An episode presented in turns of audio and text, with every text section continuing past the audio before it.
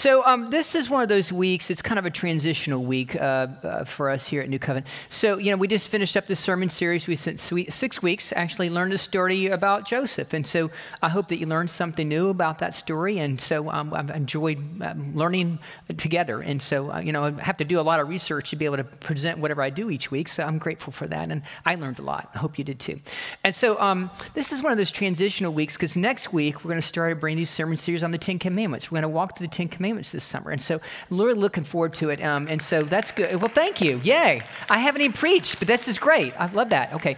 And so we're going to be talking about the Ten Commandments and we're going to be looking at it through the eyes of Jesus and how, what he had to say uh, about those things. So we're going to be uh, breaking those down as we start that next week. So this is one of those weeks that we're going to actually, and I just felt like every once in a while, I think it's important that I preach on this text about loving our neighbor. And so um, I, I, just went back and I just feel like I really felt like God was calling me to talk a little bit about this, about this text. So, um, so let me, and I'm giving it to you from the perspective from the Gospel Luke tonight. So let me just read um, a couple of excerpts from the Gospel Luke. This begins from the 10th chapter, beginning with the 25th verse, and, um, and then it leads into another uh, part of the story because once again, you got the story before the story. So let me share this with you. So then a lawyer stood up to to Jesus, to test Jesus, the Bible says. Uh, Teacher, he said, uh, What must I do to inherit eternal life? And then uh, Jesus said to him, Well, what is written in the law? What do you read there? And then he answered, Well, you shall love the Lord your God with all your heart, with all your soul, with all your strength, and with all your mind, and your neighbor as yourself. And then he said to him, You have given the right answer. Do this, and you will live. But wanting to justify himself, he asked Jesus, So, Jesus, who is my neighbor? And so then Jesus takes that and he gives us this great story. It's the story of the Good Samaritan. Then you fast forward into the book of, a book of Luke, and then you go to the 11th chapter. And then we find in the 11th chapter, we find this great, well, it comes once again, the story of, of Jesus sitting down with his disciples. And they the disciples ask Jesus, uh, teach us how to pray. And then Jesus gives us, gives the disciples the Lord's Prayer. And then after the Lord's Prayer, he goes and gives us this story about the perseverance of prayer. So this is how it's a parable. Jesus says this. He says, Suppose one of you has a friend and you go to him at midnight and say to him, Friend, lend me three loaves of bread, for a friend of mine has arrived and I have nothing to set before him. And he answered from within, Do not bother me. The door has already been clocked, locked, and my children are already fast asleep in bed. I cannot get up and give you anything. I tell you, even though he will not get up and give him anything because he is his friend, at least because of his, perse- his persistence, he will get up and give him whatever he needs. And then Jesus goes on and says, and I think it's one of the greatest sayings of Jesus. Says, Say, so say it, ask and it will be given to you, search and you will find, knock and the door will be opened to you. For everyone who asks receives, and for whoever searches finds, and whoever knocks the door will be open. Is there anyone among you if your child asks for a fish and you give him a snake instead of a fish, or if a child asks for an egg, would you give him a scorpion? If you then, are, who are evil, know how to give good gifts to your children, how much more will your Heavenly Father give through the Holy Spirit to those who ask Him? This is the Word of God for the people God.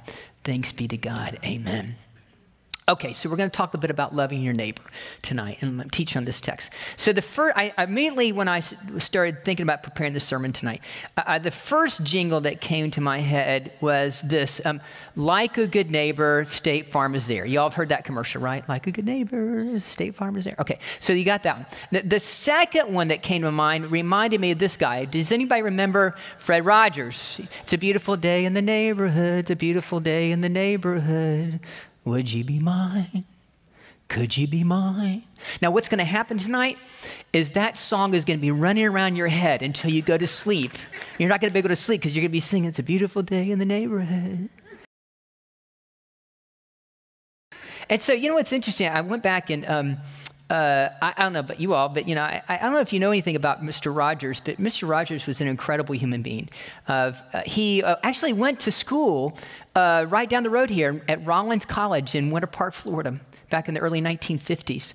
Um, but I don't. Most of you may not know, uh, but he had a really difficult, somewhat of a difficult childhood. He was a very lonely child. He lived somewhat of a life of privilege. His mother and father, or father was a, a fairly wealth, evidently a wealth, but he was bullied as a child.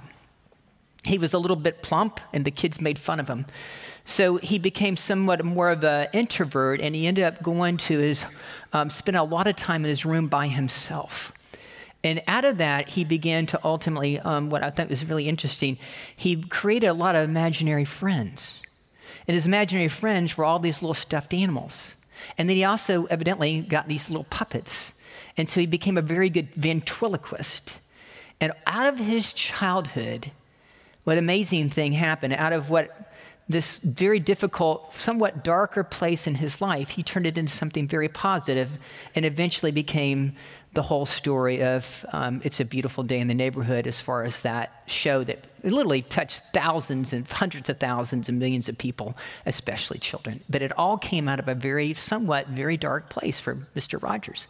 Matter of fact, Tom Hanks actually did a movie a couple of years ago, It's a Beautiful Day in the Neighborhood. And I didn't realize this, but Tom Hanks was actually a sixth cousin of Mr. Rogers. He actually played him in the movie, which is an amazing thing. So then I started thinking about, um, you know, the whole idea about, you know, uh, Mr. Rogers. And so then I went back and once again did a little detective work. And so I don't know if you realize this, but Fred Rogers actually was thinking about becoming a pastor. And um, he chose this other different route um, to be able to go and uh, become a professional um, person in, uh, on TV. Um, that I thought that I, I came up with um, this last week the top 10 Mr. Rogers quotes Ready? When I was a boy, I would see scary things in the news. My mother would say, Look for the helpers. You will always find people who are helping. All of us at some time or other need help, whether we're giving or receiving help. Each one of us has something valuable to bring to this world. That's the one thing that connects us as neighbors. In our own way, each one of us is a giver and a receiver. Number three, how sad it is that we give up on people who are just like us. Number four, there are three ways to ultimately ultimate success. The first way is to be kind. The second way is to be kind. The third way is to be kind. The only thing evil can't stand is forgiveness. The kingdom of God is for the brokenhearted. Discovering the truth about ourselves is a lifetime's work, but it's worth the effort. You can't really love someone unless you really love yourself first. There is no normal life that is free of pain. It's the very wrestling with our own problems that can be the impetus of our growth. It's really easy to fall into the trap of believing that what we do is more important than what we are. Of course, it's the opposite. That's true. What we are ultimately determines what we do. Now, you don't know that Mr. Rogers, who was quite the theologian or philosopher, but there it is. So I was thinking about this this last week about, you know, the idea it's a beautiful day in the neighborhood. And I know about you all, but you and I have a, we have a very, very nice neighborhood. We, we're very, you know, we, we, we have all kinds of neighbors. Some of our neighbors are a little bit more interesting than others. Can I get him in on that? You know, and so we have lots of uh, we have um, we've got a pretty good relationship with all our neighbors, and so it's interesting because um, in my neighborhood I'm like, I guess maybe I'm kind of like the mayor because I know just about everybody because I'm always running and people know who I am and they know that I'm a pastor. So, um, uh, my friend uh, Tony, I've gotten to know him. And, a matter of fact, we gave a quilt to Tony and his family recently because he lost his grandson. He shared that with me. I shared that story with you. So, Tony stops me this last week and says, Now, he said, now he's Roman Catholic. He says, Harold, Harold, Harold, uh, I need to talk to you. So, you know, listen, here's the deal. When I'm running, a lot of times I don't like to stop. I just, because I'm training or I'm running. I don't like to have to stop. But then, you know, I don't want to be not a good neighbor. So I literally stop. And so Tony says, Harold, I've got to talk to you. He says, When is Mass? And I said, Well, Mass or church is at 5 o'clock on Saturday night and 9 o'clock and 11 o'clock on Sunday. And he says, I want to come. And I said, That's great. I would love for you to do that. So I probably told him that 10 times. The, the other day, he stopped me and asked me again. And this time, he took out a piece of paper and a pen in the middle of the road on my run and wrote it down so he finally would know exactly when to come to church. So then I got was going around and I got stopped by another neighbor on Monday morning. And so the next neighbor, his name was Wally, and he says, "Hey, hey, Harold, I need to talk to you." So I stop again, and I and he's, I said, "Wally, what's going on?" He says, um, "He says, Pastor, I've seen you out walking with this this this woman." And I said, "Okay." And he says, "Is that your daughter?" And I said, "No, that's my wife." And, and Mrs. Hendren loves Wally now, and because it's you know it's reduced her age 26 years, so this is a beautiful thing. So so I got that conversation conversation going on with that neighbor. So then I'm thinking, okay, well, you know, so I keep on running. So then the third time on Monday morning on my run, uh, I'm going around, and all of a sudden I see a neighbor I have never talked before, uh, talked to before, and he's off the street because I, I have to literally. He waves at me, and I'm thinking, I just wave back. And then he says, Come over here. And so I, am a little annoyed because I don't want to have to stop because then I've already been stopped twice. But then I go off the deep beaten path. I'm not on my normal run. And, and he, all of a sudden he stops me and he says, Hey, have you seen these dogs? I lost my dogs. We lost him yesterday, and I know you.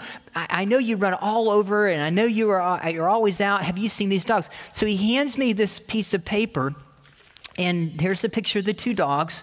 And so evidently he found the one bigger dog. Matter of fact, I think I've got, and here's the other dog that's missing. So listen, tell you something. There's the other dog. And listen, that dog is worth at least a $1,000 because he's got a $1,000 reward if you find that dog. That's how desperate they are in search of their dog. And so, you know, I, I, started thinking about this this last week about all my neighbors, and maybe you all, you know, you have, we all have different neighbors, and some are a little bit more interesting than others. And, uh, you know, what's very interesting in my life is, you know, I have all kinds of different neighbors. And so I've, I've, had a reflection upon my childhood, and it wasn't a very positive experience. My neighbor right next door, his name was Bob, uh, Bob Barton, and we were at, living in the parsonage in, in, in, Lakeland at the time. And Bob was a cattleman. He had a great big, huge uh, uh Chevy truck. It was, it was, um, uh, one of those big industrial ones because he would pull a huge cattle trailer. And I'm sure that my mother and father loved that cattle trailer when it would be parked right next to our house because it was stinking to high heaven, okay? And so Bob would call, he actually went, I was probably about 13 at the time. And so Bob, he says, Hey, Harold, would you be willing to wash my truck? Now, listen, this car is, this truck is covered with mud and manure, and it's hard to clean a truck.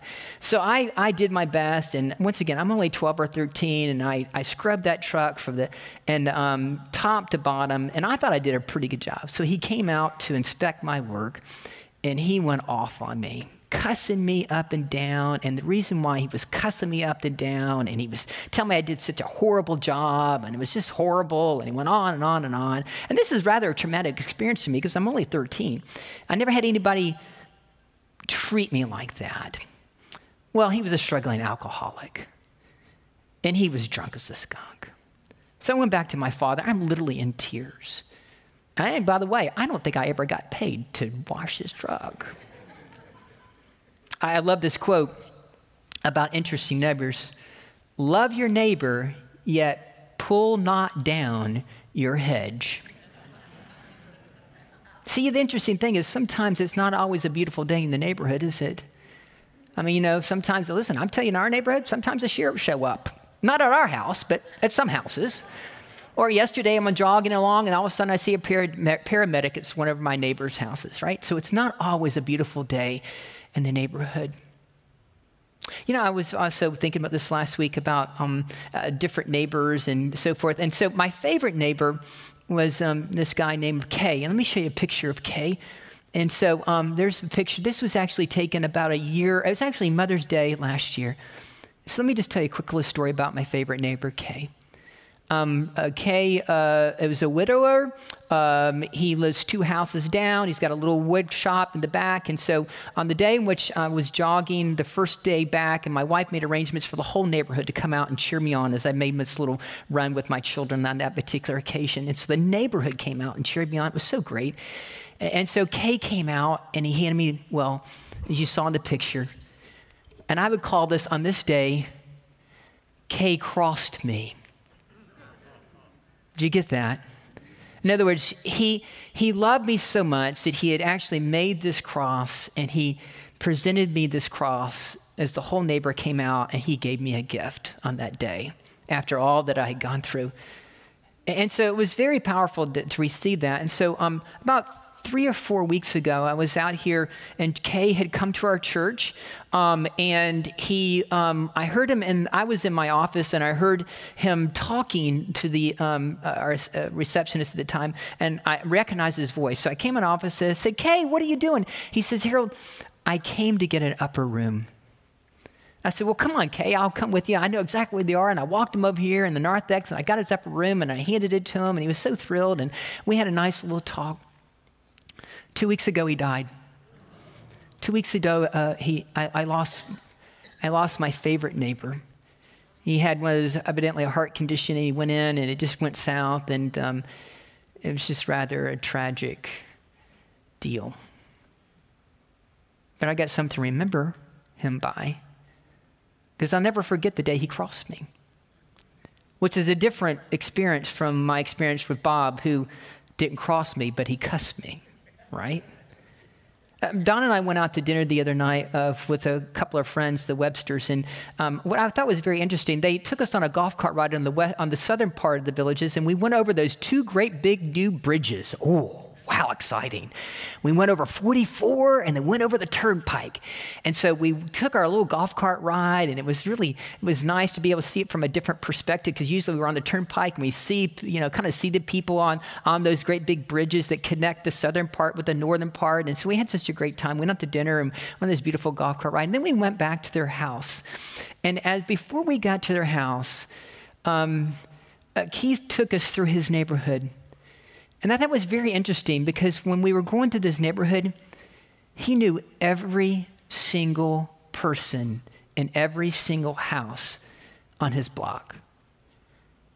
And I thought was very powerful to me because he, he told me a little bit about their lives, a little bit about their stories. And I thought, how did that happen? It's because they have built this time in their lives and be able to build relationships with people because they literally know their neighborhood and there's something about going, what's going on in their lives. And I thought was very interesting because I thought as I was going, as they were uh, sharing with me, each person, they told me a little bit, that I thought, this is a couple who understands about crossing people. Literally being able to learn something about their lives and sharing the good news of Jesus Christ, house to house to house in a very non threatening way, but they have learned the art of neighborhood, neighboring. They have learned the art of crossing people. And that was really powerful to the point one of the last stories that Pat shared with me, and I thought was rather intriguing, she said, You know, I have this one neighbor, and, you know, they're, they're atheists, Harold, but we've been working on them, and we continue to love them, and, you know, on on. And she said, You know, the interesting thing the other day is that evidently she was having some kind of physical problem, or her husband having some kind of physical problem. I don't remember the exact part of the story, but she said she called me up and asked me to pray for her. Do you get that? An atheist is calling up one of our church members to pray for her and her family. Crossing. How are you doing at crossing people and loving our neighbor? So I thought it was very interesting as I think about this idea. This story tonight is it's it's very intriguing because see what we have here is this the story that Jesus well, um, is having this conversation with this lawyer, and you all know the story. Um, you know, he asks him, uh, "What does I need to do to inherit the uh, eternal life?" And trying to trick Jesus, and Jesus gives him the standard. Well, what is the what's the law saying? He says, "Well, to love the Lord God with all your heart, soul, mind, and strength, and love your neighbor." And Jesus says, "Well, you've you've got it." And then trying to test him once again, he says, and try to justify him. He says, Well, who's my neighbor? And of course, then Jesus gives this intriguing, this, by the way, I think the Good Samaritan story is one of the greatest, top two greatest stories. The other one along the prodigal son story, two greatest stories ever told in human history. And Jesus told them both. So Jesus tells this story about the Good Samaritan. And then uh, literally after that, then we find in the Gospel Luke, um, teach for a second, is that then Luke transitions in this time out of the loving God, loving, love your neighbor, and lo- loving God and love your neighbor. And then he tells the Good Samaritan story. And the next thing you know, G- Luke's got us having this conversation with his disciples talking about the Lord's Prayer. And I think this is very interesting, isn't it? Because you transition out of that, this, that story into the Lord's Prayer. And so Jesus teaches them the Lord's Prayer. Now, listen, the idea of uh, praying is extremely important to the Gospel of Luke. It's huge. Matter of fact, over and over again, everywhere Jesus turns, he's always talking about, once again, the idea of praying. It's, it's like these defining moments in Jesus' life. For example, the calling of his disciples in Luke 6 12, Peter's confession, You are the Son of the living God, uh, the mountain of transfiguration, the Garden of Gethsemane, the crucifixion, at the table uh, with two followers on the walk to Emmaus. Over and over again, we find this theme that Jesus is always praying. So, Luke, for Luke, this idea of prayer is, is huge. And, so it's not only very important for, for Jesus as far as looking at our prayer life, but the notion that love for God and love for people are in, inextricably tied together. In fact, you cannot, here's it, you cannot love God and not love people. This is the point that Jesus is trying to make. And so then Jesus does something really powerful when, he, when the idea of, when it comes to idea of loving people and transition to this prayer. Jesus does something unheard of. We find this in the Gospel, Luke, and it's actually the Lord's prayer is actually in two different places, and um, and we but we also have the saying uh, in two different places. One in the Gospel of Mark and one in the Gospel of Luke. And then we have the saying, "Love the Lord God with all your heart, soul, mind, and strength," and then love your neighbor yourself. And it all comes from Deuteronomy in the sixth chapter. And the Jewish Jewish people continued, they were praying had to do with repetition. It would be something you do over and over and over again. Matter of fact, I got a picture of this Orthodox Jewish person by the Wailing Wall. Here, let me see if we can get this. I love that picture. Actually, I took that picture. And you see all those little pieces of paper are actual uh, prayers that people continue to do over and over again. Hundreds of thousands of prayers. People from all over the world go to the holiest site for the Orthodox Jewish people, which is the Western Wall, which is the last wall that's still standing of the original temple. It's one of the holiest places in the world. I love going there. And so, once again, we find the people, with the Jewish people would pray in repetition over and over again. So, Jesus, when he talks about praying, he says, This is the way you're supposed to pray. But we also find this, this is very important about loving God and loving your neighbor transitions the idea about prayer. And so Jesus does something unheard of. It'd be like, once again, we see all these flags here. It's Memorial Day. We have the, we have the, the uh, Pledge of Allegiance. Can you imagine someone changing the uh, Pledge of Allegiance? How, would they, how dare you? How could you change the, you can't change the Pledge of Allegiance. Well, Jesus does something unheard of because in the Jewish tradition and Deuteronomy, they would pray the prayer, love the Lord God with all your heart, heart, soul, mind, and strength. And then Jesus adds, and love your neighbor as yourself. So Jesus does something completely mind boggling by changing something that was so historical. But Jesus adds this part that you can't just love God, but you got to be able to love God and also love your neighbor. Because out of loving God flows to your neighbor. For Jesus, love was not a value. Love is the very core of the person who created the universe. And according to the Gospel of John, we love because he first loved us. Can I amen on that? We can't give what we don't have. And so Jesus says, listen, the idea of uh, of loving God and loving our neighbor are so intimately woven together. And so the idea, once again, when Jesus talks, and so we have this story about loving God, loving our neighbor. Jesus actually changes and adds a whole nother level, according to the Gospel of uh, Mark, and he adds the idea of loving our neighbor as well. It's we have loving God, but you also got to love your neighbor. And then we have this part once again. Jesus teaches his disciples how to pray, and this repetition. You would pray this over and over again, just like Donna led us in just a few minutes ago. It's so important. And I thought was this is really, and I never had noticed this this last week, uh, but uh, the, the Lord's Prayer is really basically, I would call it, we're feeding from three different bowls. And the first bowl has everything to do with what I call this daily bread.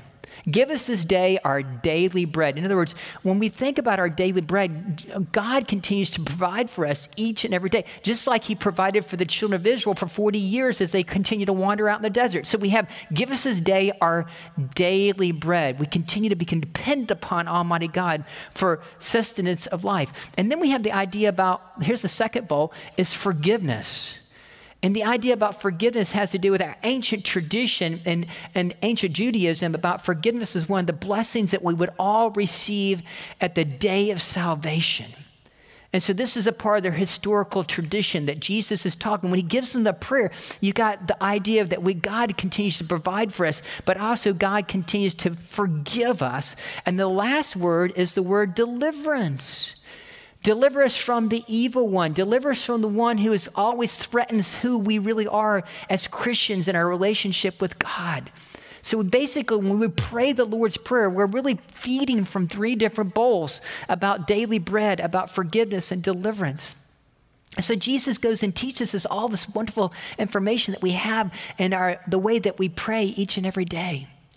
And then he takes, and once we go from the idea, so we go from Jesus being tested by the lawyer who asked the question about loving God and loving our neighbor. Jesus once again gives us that. Then he goes into the Good Samaritan story. Then we have the idea about prayer.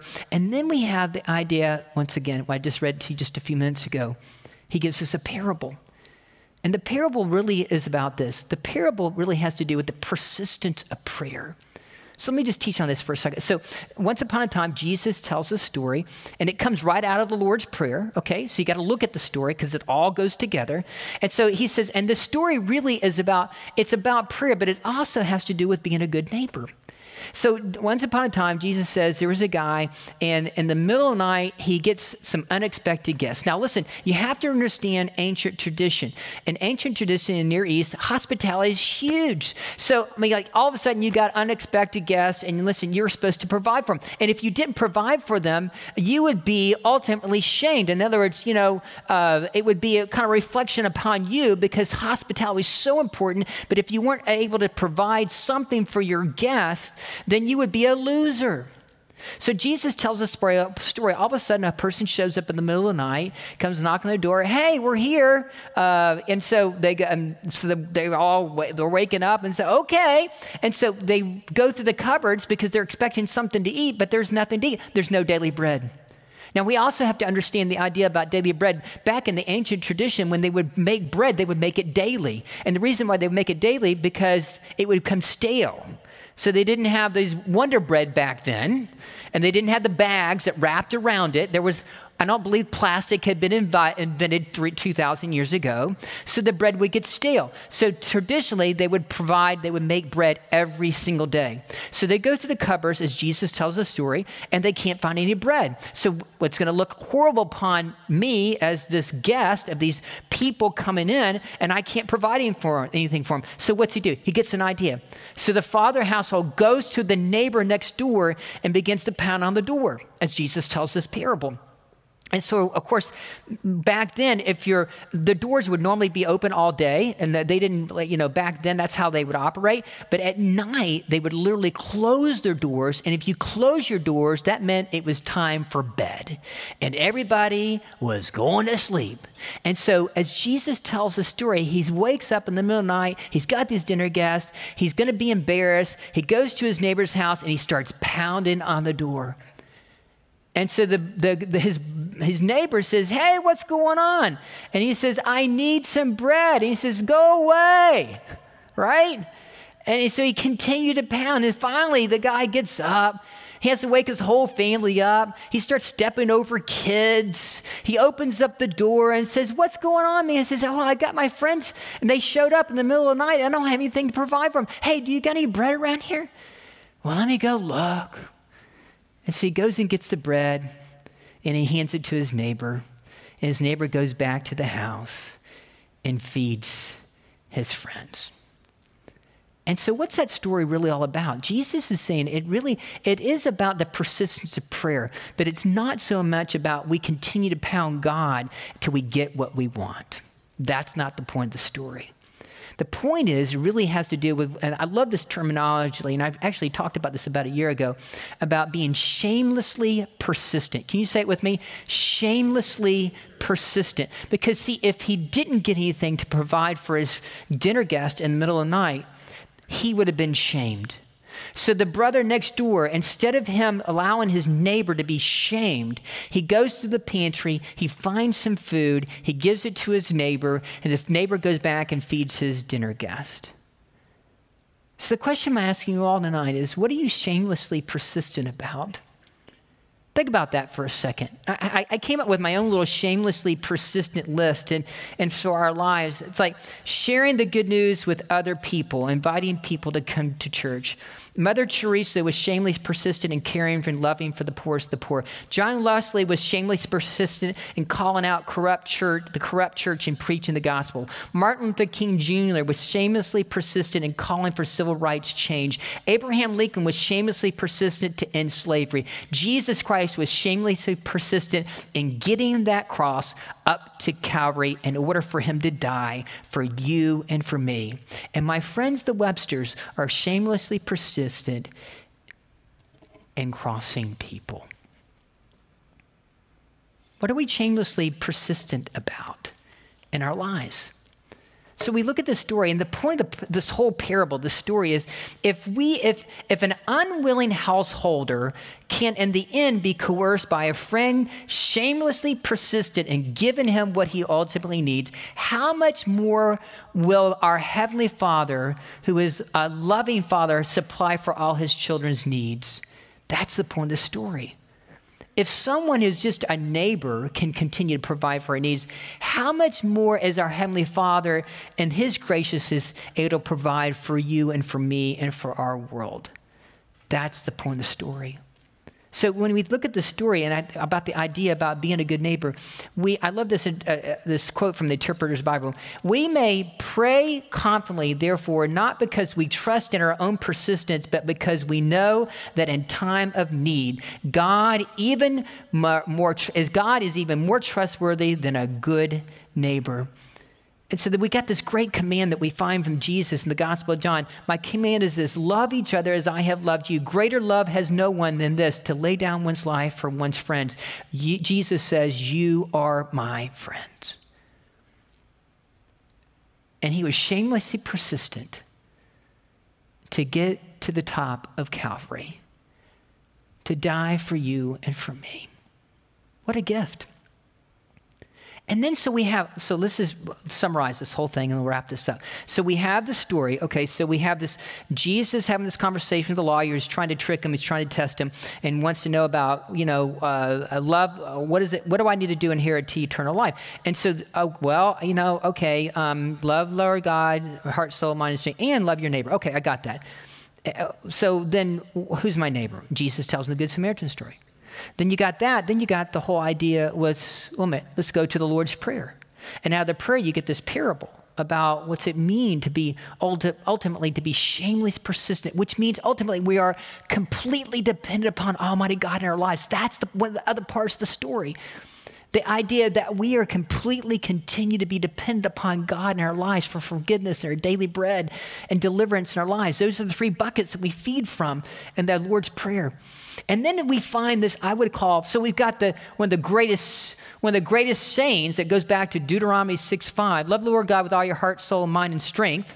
That's it. Jesus adds to it, love your neighbor as your, also and love your neighbor as yourself. That's it. Then we have this Good Samaritan story, one of the greatest stories ever told. Then we, Jesus gives us the greatest prayer ever pr- prayed. He gives us that. Then he gives us this parable. And then Jesus gives us this saying, this, this beautiful, this, this nugget. Ask and it will be given to you. Seek and knock, it will be opened. I love that. So what's the idea about asking, seeking, knocking, and be open? What, I love this. Asking has, reflects about humility, like a plea, begging for assistance. Uh, have you ever just cried out to God and literally just, God, I, I'm in a bad way and I need you tonight. Or the idea that we're seeking reflects wisdom or a place to stay. The kingdom of God has to do with seeking the kingdom. Seek ye first the kingdom of God and his righteousness. The idea of knocking reflects upon the hope of being received from Jesus Christ. And the idea of opening, Jesus is big on opening. Not only is Jesus big on prayer, but Jesus is big on opening. We find this in, in, in Luke 24. He says, Open the eyes of the disciples, open the scriptures to them, opening their minds over and over again. Jesus is not only big on praying, but Jesus is big on opening people's eyes and hearts and minds. This is the truth, of the gospel of Jesus Christ. So, what's it like to be a good neighbor? What's it like to be what shamelessly persistent? What are we shamelessly persistent about? Are we shamelessly persistent about loving our neighbors because what Jesus teaches us, you can't just love God without loving your neighbors. It doesn't work that way.